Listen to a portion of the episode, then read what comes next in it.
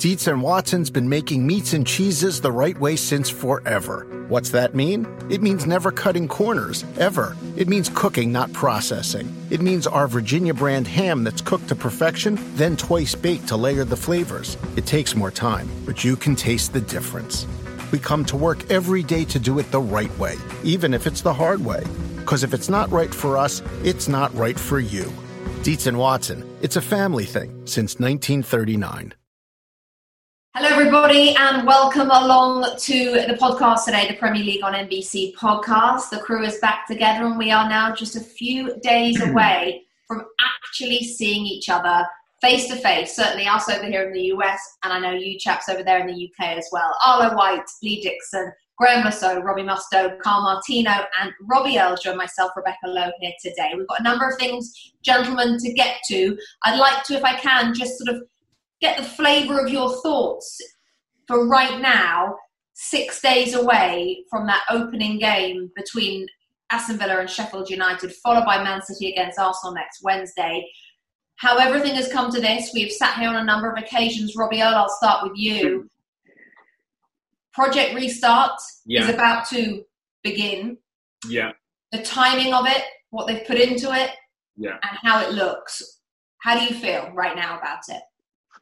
Feels like it's come together, Rebecca, in about the right time. We, we mentioned when we started doing these podcasts about the return of the Premier League and what that might look like. And we said, they're all just bad options. Let's pick the best of the bad options. Well, Project Restart has been discussed uh, with all the clubs, bringing in the players, uh, the scientists, the, the medical staff.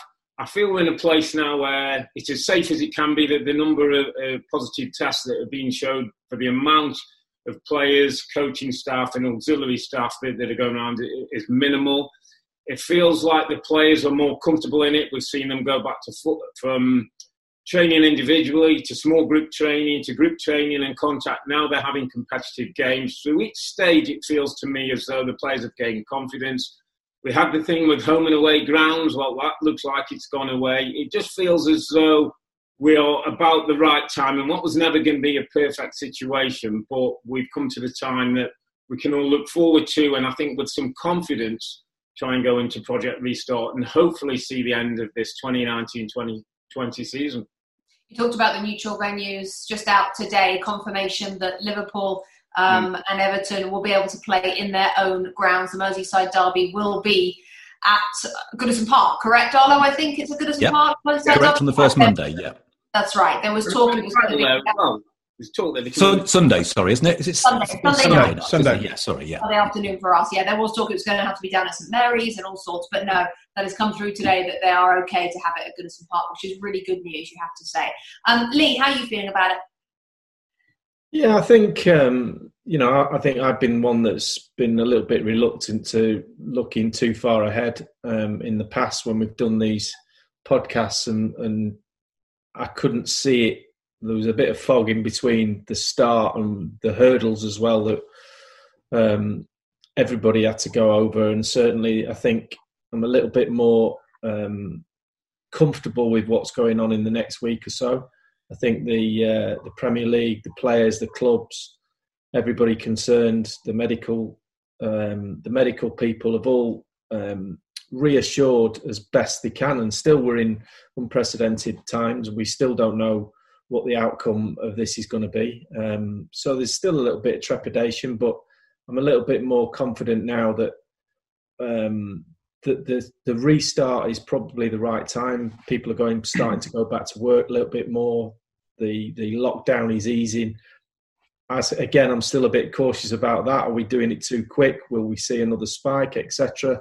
Uh, but as far as the actual sport concerned, I, I'm a lot, I'm a lot. Ha- a lot more happy now. I'm still very, very concerned about the players. Um, just flipping it back into a player situation of, about the the amount of injuries that we're going to see. My son works as a strength conditioning coach. Um, I've been talking to him on a daily basis about the preparation. And we as players know the preparation you have to go through in order to get yourself into a place of uh, peak fitness. They're going to be way off that. They're going to be way off contact. And they're going to be expected to go straight full back into it. So We've seen that, the rise in injuries in the Bundesliga, and I think it's going to be very similar here. So I'm a little bit concerned about that side of things. But as far as starting is concerned, you know, we have to start at some point, and uh, next week seems about right. Kyle, how about you?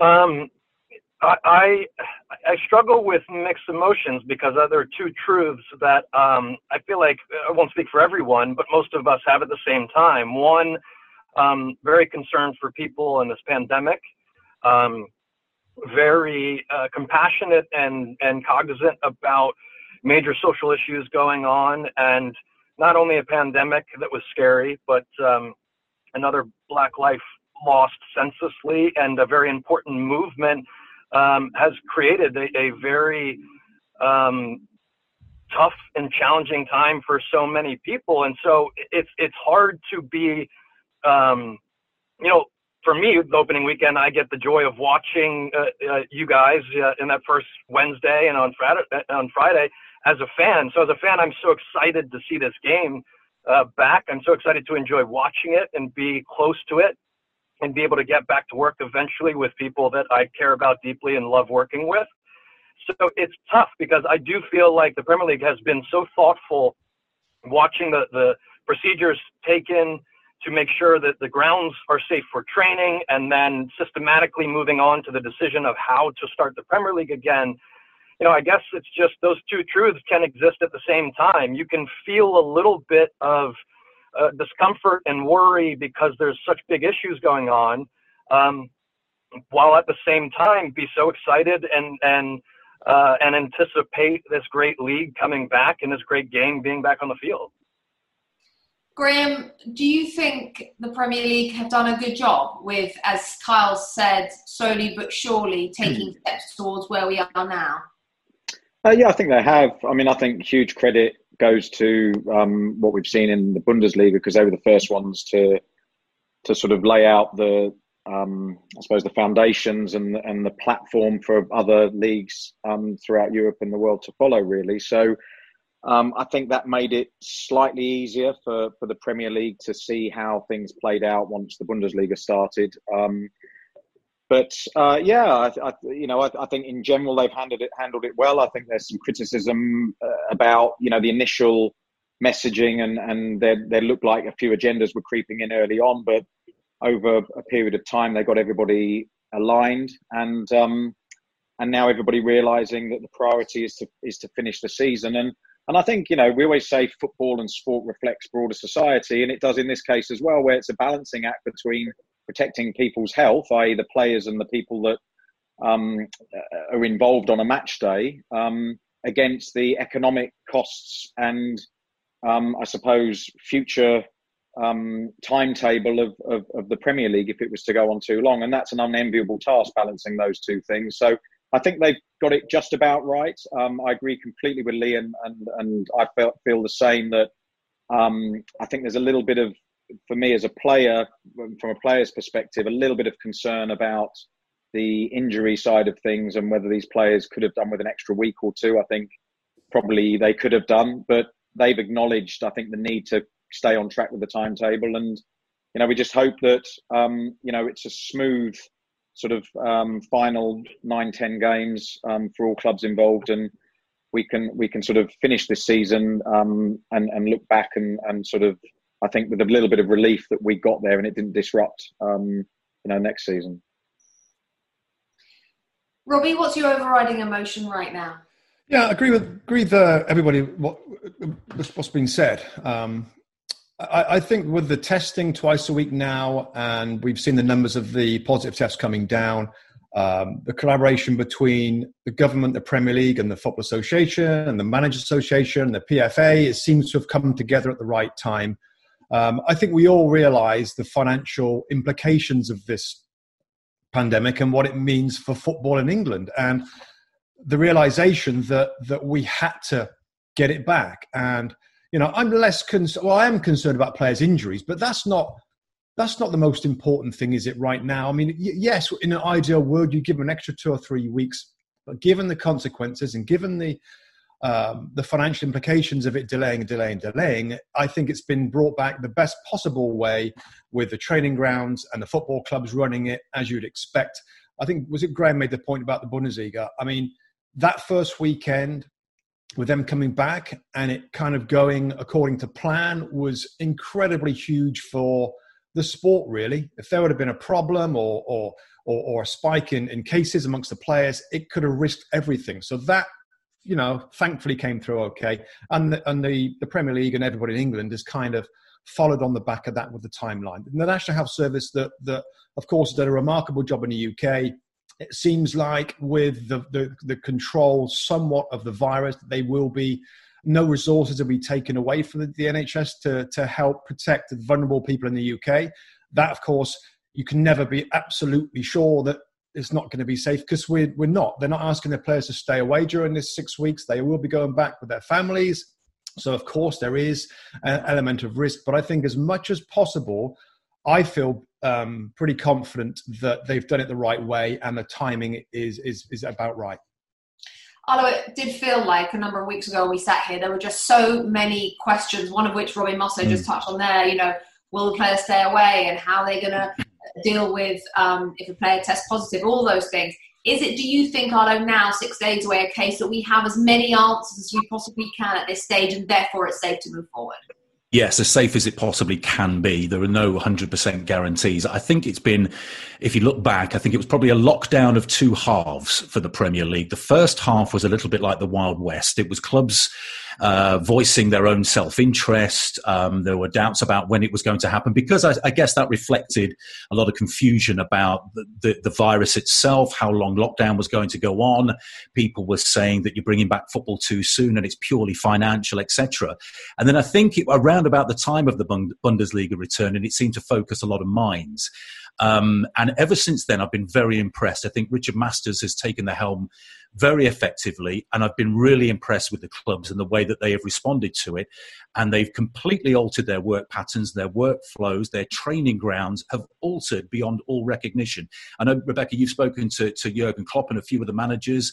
I've spoken to uh, Mikel Arteta today, Sean Dyche, um, who else have I spoken to recently? Quite a number. Brendan Rodgers, uh, Chris Wilder. And, and all of them are infused by what their clubs have done. And yes, okay, these are not ideal working conditions, but they're getting on with it. And everybody said that the players couldn't wait to get back. Um, I think the, the amount of positive tests reflects how safe the training ground environments are. I agree with Robbie Mustoe that, you know, when you're when you're leaving, it's not a biosphere that's been created. They're going home to their families. They may be socialising within the new lockdown measures. We'll see how that goes going forward. Um, but I think it's as safe as it can possibly be, um, which has encouraged the likes of Troy Deeney and N'Golo Kante to go back to training, because there has been um, a huge issue in terms of, of, of in England, it's called B A M E, uh, Black, Asian, Minority, Ethnic. Uh, death rates were a lot higher. So I think N'Golo Kante, Troy Deeney, a couple of other players were concerned about that and had had to be reassured, and they clearly have been in, in terms of going back. So, um, you look, the world is a very, very different place to the one that we that we left three months ago. Um, echoing what Kyle has said, you know, thousands of people have died or been affected by this virus. The Black Lives Matter movement has has hopefully profoundly changed the way we talk about racism forever. Um, and then we come back with football. So it's placed in its in its perspective and in its context. But I think as football fans, uh, you guys, former players, us as broadcasters now, I think we're all genuinely excited to pick it up again. Um, but understanding where it where it stands in the in the grand scheme of things at the moment. Dietz and Watson's been making meats and cheeses the right way since forever. What's that mean? It means never cutting corners, ever. It means cooking, not processing. It means our Virginia brand ham that's cooked to perfection, then twice baked to layer the flavors. It takes more time, but you can taste the difference.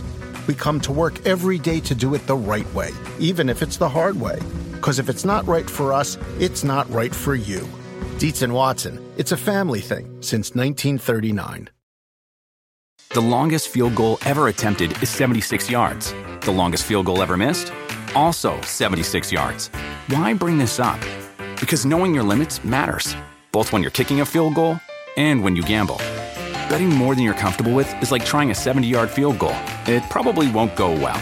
So set a limit when you gamble and stick to it. Want more helpful tips like this? Go to keep it fun ohio dot com for games, quizzes, and lots of ways to keep your gambling from getting out of hand. Well, Arlo and Carl both mentioned the movement, Black Lives Matter, um, and it's something we have to discuss. Many people have had these discussions over the past couple of weeks, which of course is a good thing. They're not always an easy discussion, especially not on a podcast with six white people and one black person. So Robbie Earle, because you're the only person on this podcast who actually has felt what it is like to have lived as a black person your whole life, both in the United Kingdom, of course, and in the United States. I'm going to ask you first. Can you explain to us, because we want to listen and we want to learn, and, and yeah. if anyone out there who has still not listened to your podcast with Robbie Mustoe, they must. Um, it's brilliant broadcasting and very educational. Explain to us the significance to you of what is happening right now with this movement. Um... Probably for the first time that I can remember being on both sides of the pond, Rebecca, there seems to be a collective um, drive to find some equality, so, so some level out the injustices that have happened to black people. And in the past, we've had Black Lives uh, Matters hashtags. We've had maybe a Black Lives Matters Day, or maybe Black History Month would, would fall into that. But what we seem to be getting now, and, and, and, I'll, and I'll say it in it, the, the way that it, it explains it best, we're having a, a, a situation where people are understanding what black life is twenty-four hours a day, seven days a week. And so for most people, what was really interesting for me around this time, Rebecca, was a lot of my, my close white friends, and I include many people who are on this podcast, reached out to me, A, to see if I was okay over recent weeks, and B, to just kind of apologise for not understanding some of the things maybe that I'm going through, that you go through on a day-to-day basis, just wanting to start having some of those, and you've mentioned it, uncomfortable conversations, conversations where people are going to be slightly embarrassed by what hasn't been happening in the past. But I'll try and explain to you what, what a black life in reality is. And, and I'm always slightly conflicted because as Robbie Earle, I'm seen as a slightly different black person than I am when I'm in my sweats, in my hoodies, walking around in the neighbourhood. But just for the, for the point of getting the, the, my point across, a black life means, Rebecca, that probably, I would say once a week, for sure, if not more, you walk into a room and you see something what I call the nudge. You'll see somebody go, ooh, and then I'll watch and smile to myself, and then you'll see a group of people like turn their head and look, and they, you know what's going on. Probably once a week, I will walk down the street and somebody will be walking at me, and I smile to myself and think, what the odds? And they'll cross over the road, they'll walk a bit past me, and then they'll cross back.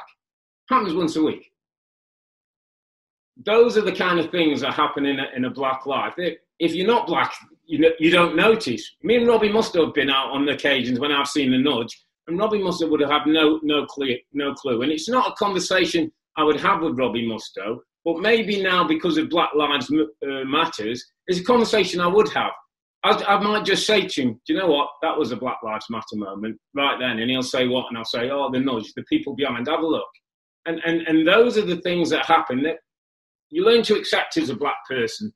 But, but what I do believe now, and for the first time in my life, it's as though people of all colours are starting to understand and accept that and, and want to make change about it. And because of that, because of where we are, because of this global movement, I do feel uh, more hopeful than I have in the past that things can change.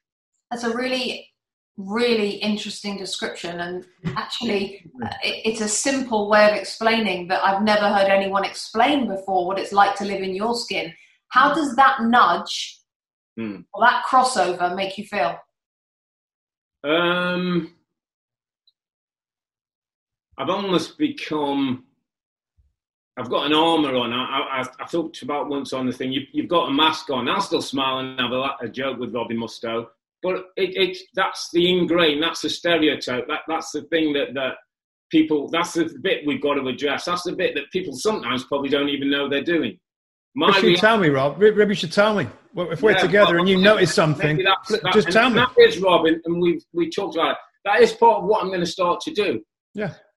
I heard a phrase in John Barnes. I wish I, I, I'd picked himself. John Barnes came up with a brilliant phrase. And John Barnes was the iconic black footballer back in the time who moved to Liverpool during the, the, the late eighties, early nineties, and, and was one of the first prominent black players at Liverpool.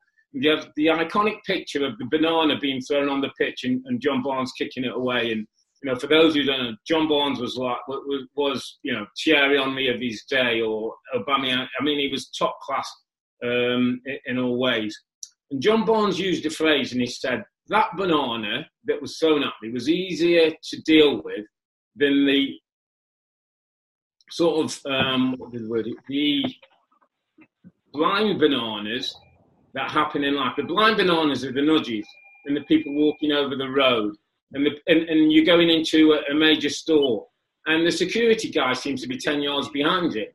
And then you walk up the stairs to go and buy a present for, for somebody and you look around and the security guy's ten yards behind it. Those are the, the kind of invisible bananas that you have to put up with in life, and those are the things that are uncomfortable that you've learned to accept.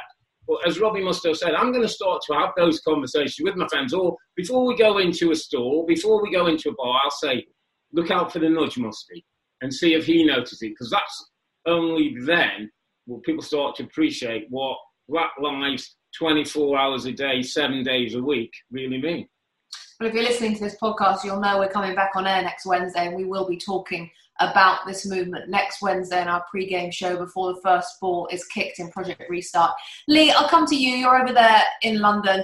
Do, the solidarity that's been shown in the U K um, has been evident if you've been across the news over here in the U S, which of course is very welcome. It's a difficult conversation for us to have because I can't ask you any of those things I've just asked Robbie, and I'm sitting here thinking, what can I ask Lee? And what I'm wanting to know from you is, do you think, having witnessed racism in the game, and as we all have over the years, racism in this world, do you think this feels different? Yeah, I, I really do. I think, and you know, the way that Robbie described that, I mean, I, I've played with an awful lot of black players throughout my career. No one's ever been as articulate to describe that, or actually maybe I've not taken the time to listen and actually ask the questions that would have got the answer that, that Robbie's just described. We've got no idea that those things, you know, as, as Robbie Mustoe said, those nudges and those things are happening. Um, but there does there does feel a difference over here right now. There's there's there's a that, that movement that's going on. We've we've seen it before. We've seen racism in the game. We've seen Raheem Sterling dealing with it with a, you know, in an incredible brave way, coming out and making um, brilliant intelligent speeches about it, and then then it kind of, football carries on, life carries on, and you can feel it kind of just drifting away again, the noticing those things and the the the media attention on it. But I think this time I'm really hopeful that that that, that it's not like that, and it carries on and it builds, and it does feel like there's something building, and that that has to be a you know a good thing. And, and I think that we're in a privileged position that we get to to watch all these games and broadcast on these games, and, and we're in a position to be able to carry that message and keep that message going. Um, and, I, and I'm I'm really touched with what Robbie said. That I've known Robbie a long time, and I've never I've never heard that description of of that. Um, And it's and it's it's a really poignant message from him, that he's had to deal with that all of his life. Something that we just we just can't understand. Kyle, interestingly, Lee there said that he'd never heard another black player he played with explain that, or maybe he'd never thought to ask. And I think that that's what we're all guilty of. We don't we don't think to ask because it doesn't enter our head, because we don't have to face it. but actually asking those questions and listening to the uncomfortable, because it is uncomfortable what Robbie just said, because I can't believe we live in a world where Robbie has to deal with that. And to be able to listen to him so that we're then educated is all part of this movement. There are lots of facets, and I feel like the listening and the educating, Kyle, has to be, for you, for somebody like you and somebody like myself, the absolute number one priority, does it not? It, it is, and, and um, you know, I think we're all um, those that have not seen the nastiness or, or, or been present with a friend that experienced it um, or had it directed at them.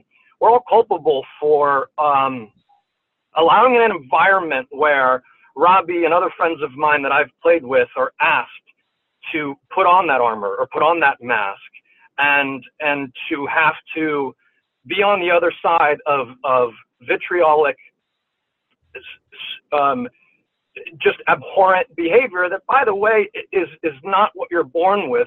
These are learned behaviors where a lot of this becomes normalized unless we, we, we absolutely stand up and unite and say that you will not witness it, you, you will not be around and, and allow any of the, the things that are being discussed happen in, in your presence. Um, and it starts with educating yourself. And so, you know, and, and I've been with Robbie hearing um, and seeing how brave he is in the fight he's been having for a very long time to use his, his profile to try and do what he can. But, but it, it, it really hit me so hard one day in the studio when Robbie came to tears through a frustration that he didn't feel that, that we were gaining any ground. So um, as sad as, as the reality is that we're in a generation now where, where that is still happening, where people are crossing the street, as Robbie was saying, um, you, you find a sense of, of, of hope in feeling the change right now, the paradigm shift. And the timing of sport coming back is an important one because sport is one of the greatest social justice instruments out there, but it tends to not be a place where people welcome these sort of stories and this type of messaging. And to see already the demonstrations across the world, German players, when the Bundesliga started back up, um, I saw the Arsenal team when they all took a knee at practice in Liverpool doing the same. You know, sport as a pulpit. And, and Kaepernick used it in a way that created a big discussion that some didn't want to have, weren't ready to have, and still aren't ready to have. But I think right now um, what's clear is the discussion's not going away. W- this will stay uncomfortable for as long as it needs to until everyone doesn't have to understand, because some people will never understand what Robbie's been through and others have been through. But what they need to understand is that if we don't all stand up and we don't begin to educate ourselves and say that we won't, we won't put up with it, even though we're not the ones that are being targeted because of our skin color, it will never change. So I, I, I it does fill me with hope, even though it's an, a, still such an awful reality that it's going on in, in this modern day. But it fills me with hope that I'm noticing what Robbie's noticing is that th- this is different. It's, it's different. I hope that we don't fatigue in this great fight To, to eradicate racism. Dex, if I might, if I might just add, um, football's role in this. I mean, we we talk about sport being a great distraction. We don't need to distract about from this moment in in history. This is a very important moment to live through, to focus on, and not and not be steered off the course. But we can enjoy the sport that we all love. I think football plays a massively important role because you've got young men who are not in their own echo chambers. They're in multicultural dressing rooms, and if anybody is as well adjusted to to that life and to to the mixing of cultures and races, it's young football players. And I'm really impressed with the way that they they are reacting to this. Carl mentioned that the players in Germany with the Black Lives Matter t-shirts, I think it was Eintracht Frankfurt had it on the front of the shirt. There's talk of the Premier League teams having on the backs of their shirts as well. And when I see modern footballers interact with each other, and, and in, in your guys' day as well, no, the, the colour doesn't seem to matter. Now, there must be, you know, an element of, of white footballers in every league who maybe harbour some racist views uh, and maybe they, they suppress them. But it seems to me that it's almost a colour-blind situation. Now, the terraces, that's a different matter altogether, and that needs addressing, and that's part of what hopefully we're going to to travel towards with this movement as it, as it gathers momentum. Um, but if I were to talk about race relations, um, at the moment, I, one of the first people I'd speak to would be a, a young footballer, be black or white, about successfully mixing together, because we live in social media echo chambers, it seems to be at the moment, when your voice, whatever you agree from, from the people that from, from your particular race or your particular city or your particular town, whatever it might be, just echoes back to you. I think football has a very important role to play, and we'll see how the players, and I think they'll do it in a very conformed, not conform, what's the word I'm looking for, unified way, um, when when the players will speak to each other, the captains will speak to each other, and I think we're going to see something coordinated, is the word I'm looking for, across the league when it starts next Wednesday. Um, and I think it's, you know, without trying to speak too highly of them or uh, or predicting what they're going to do, I think it's going to make a lot of people very proud. You mentioned the back of the shirts. The news out today is that for the first round of games, so the, as far as I can see, that would be the Wednesday, the Friday, the Saturday, Sunday, the Monday, I would have thought. Um, names on the back of the shirts will no longer be there, and they will have the three words Black Lives Matter. They'll also have, I think, the emblem on the front of the shirts, as well as the N H S emblem as well. Um, that's a really interesting point, Arlo. Graham, do you, the, there will be a lot of pride with players speaking up. Do you believe, having been a player and knowing the power that can hold, do you believe they have real power to help make this movement not only bigger, but last longer and then make change? Footballers, I mean. Well, yeah, I mean, they can they can light the fires, can't they, because of the platforms that they have. Um, but ultimately, and sadly for me, you know, it's it's tragic to hear, you know, what Robbie has gone through, and, and um, Uh, you know, the, the way he explained it so eloquently, as, as, as Lee said, is um, makes it even more sad that, that it's a it's a regular occurrence in this day and age. But you know, for me, the the, the issue, you know, it goes goes through so many layers of society. You know, um, all the way from opportunity to people being downtrodden, um, pigeonholed at early age. And I, I, I think you can, you know, it's all right to start the conversation. It's what, what meaningful actions result. And I think that's the key to this. If we want real change, then there's got to be some real meaningful um, action taken by people in power, not just people with status, and sports people can do their bit. They can start the conversation. Um, but, you know, on a, on a personal level, you know, we can only do what I hope we've always done whenever, is stand up for people when they're being singled out for being different. Um, I've always done that all my life. Um, I would never sit by and let somebody be abused for whatever reason. I would always stand up. Um, and you fight the system. You know, the system was rigged far more thirty years ago in England than it is now, but there's still many flaws in, in the system. And, um, you know, it's how we can change the system to give people real equality, real equality of opportunity, um, and the chance to, to to really fulfill their potential without any prejudice. Robbie Mustoe, you did the podcast I mentioned, the Two Robbies podcast this week. As I say, just another plug for that, because it's really excellent. Once you have that conversation with Robbie, and you know him probably better than any of us on this call, how do you feel now about the situation in terms of your role in this movement? Well, it's a great question, Rebecca, and, I, and I'm pleased you, you asked that, because I think it makes all of us uh, think more about those nudge moments. Now, granted, I'm not going to see the subtle nudge moments that Robbie Earle sees, and I and I'm, you know, I'm not going to. I just wonder, you know, if everybody on this call, apart from Rob, of course, you know, when we're in our teams and stuff, whether whether we did we do enough, and it's good to hear what Graham, you know, Graham's talking about it. Did did we do enough? Did we make enough fuss when we saw some nudge moments, some more blatant ones? Did we, as me as an individual, or my team, or my club when I was playing, did we do enough about it? Do we all do enough about it when we see stuff that happens? That that you know, we talk about it a little bit, then it all seems to go away. I, I mean, that's what that's what I I hope it's changed me to think that. that I'd stand up more, and and I wouldn't I wouldn't accept it, and I wouldn't just let it forget about it, and and I wouldn't just think to my teammates, you know, oh, they're getting stick again. Look, you know, it's it's horrible, and then you get on with your job. I just wonder if we've done enough, all of us, and I, and something like this makes me makes me question whether, you know, from from from years ago, whether we just overlook this a little bit, thinking it's their issue, you know, it's horrible, and we didn't do enough. So that's the first thing I, I think of, Rebecca. Um, I, I think, like everybody said, I think on the protest side of it, another thought I've had, you know, Jadon Sancho lifting up his shirt, and he's got, you know, like like handwritten, uh, you know, uh, George Floyd stuff there. It just, and, and I'm so pleased what Arlo says about there's going to be more, I mean, more official. Like, it seems like an underground movement to try and uh, complain and, and make a protest. Like, he's having to lift his shirt up and, like, it's a secret. It just seems like crazy. Like, it, it, it shouldn't be an underground personal kind of protest, which it is, but it should be bigger than that now, shouldn't it? It should be where the players have, have you know, official shirts and all. I don't know, something that's more official, that's more accepted, that's more, that, that's, that's more important than a player having to write a blimmin', you know, it just feels like it's that. I mean, I know it, it, it's powerful, but it still feels, my goodness, like he's having to write a message. We should be standing up more than that.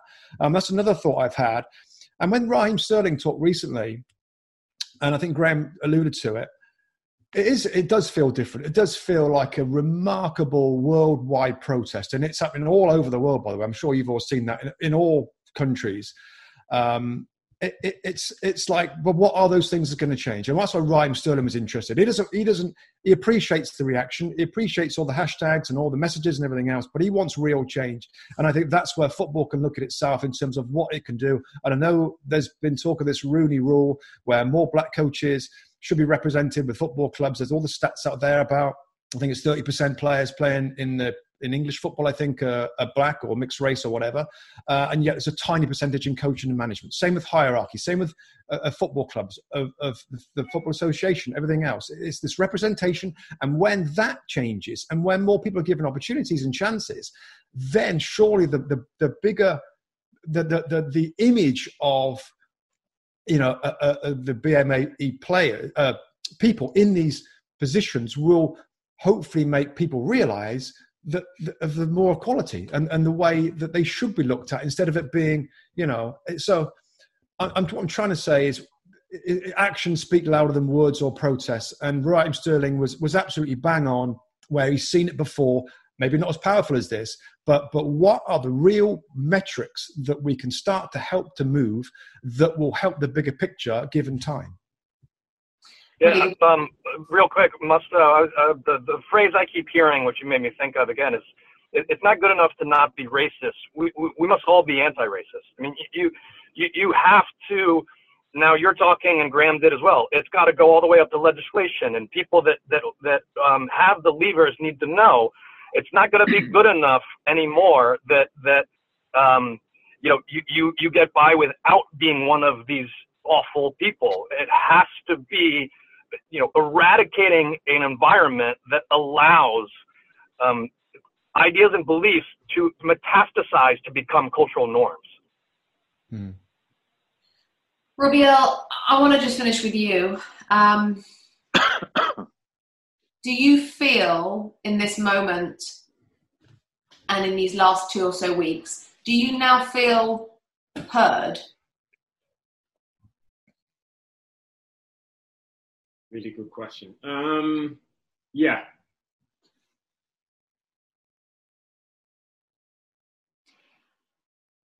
Good. For the first time, when you see pictures around the world of what's going on, you kind of feel like people are, people are prepared to listen for the first time. People look to me like they're prepared to be part of the conversation. This conversation shouldn't be all black people, shouldn't be all white people. It's got to be a mix. And, and you know, the group of friends that I'm, I'm talking to here are empathetic or intelligent or understanding, who who know what, what's going on in the world. There's other people who are none of those things, who we've got to try and bring along the journey with us as well. But, but what gives great hope, Rebecca, and when you say is, um, do I feel heard? I think, when you look at the makeup of people who've been protesting around the world, it's been people of every denomination. Black, white, brown, all genders, all classes, different backgrounds. It feels to me as though there's a collective movement. I've seen companies who are putting money, resources behind saying, we, we're going to be part of this movement. We've seen NASCAR, things happening in there talking about taking away the Confederate flag. We saw the, the golf this morning, players taking an, a, a knee for eight minutes, uh, eight forty-six. The eight minutes, forty-six minutes that George Floyd was, was had a, a knee on his neck. We're seeing sports and people that we haven't seen before joining this movement. If that continues, and it is about continuing, it's about keeping the energy, it's about now not stopping, it's about, it's now taking it to the next level, taking it to the people who can make changes, who are sitting in high office, at federations, at, at, at state level, at city level. It's about those things that, that are going to be important, and we'll start to then see change, Rebecca. We, we've got to see change where it can be measured, it can be checked, it can be improved. Those are the times when we won't be having this conversation, because the, those things will be naturally in place and have a natural position in society.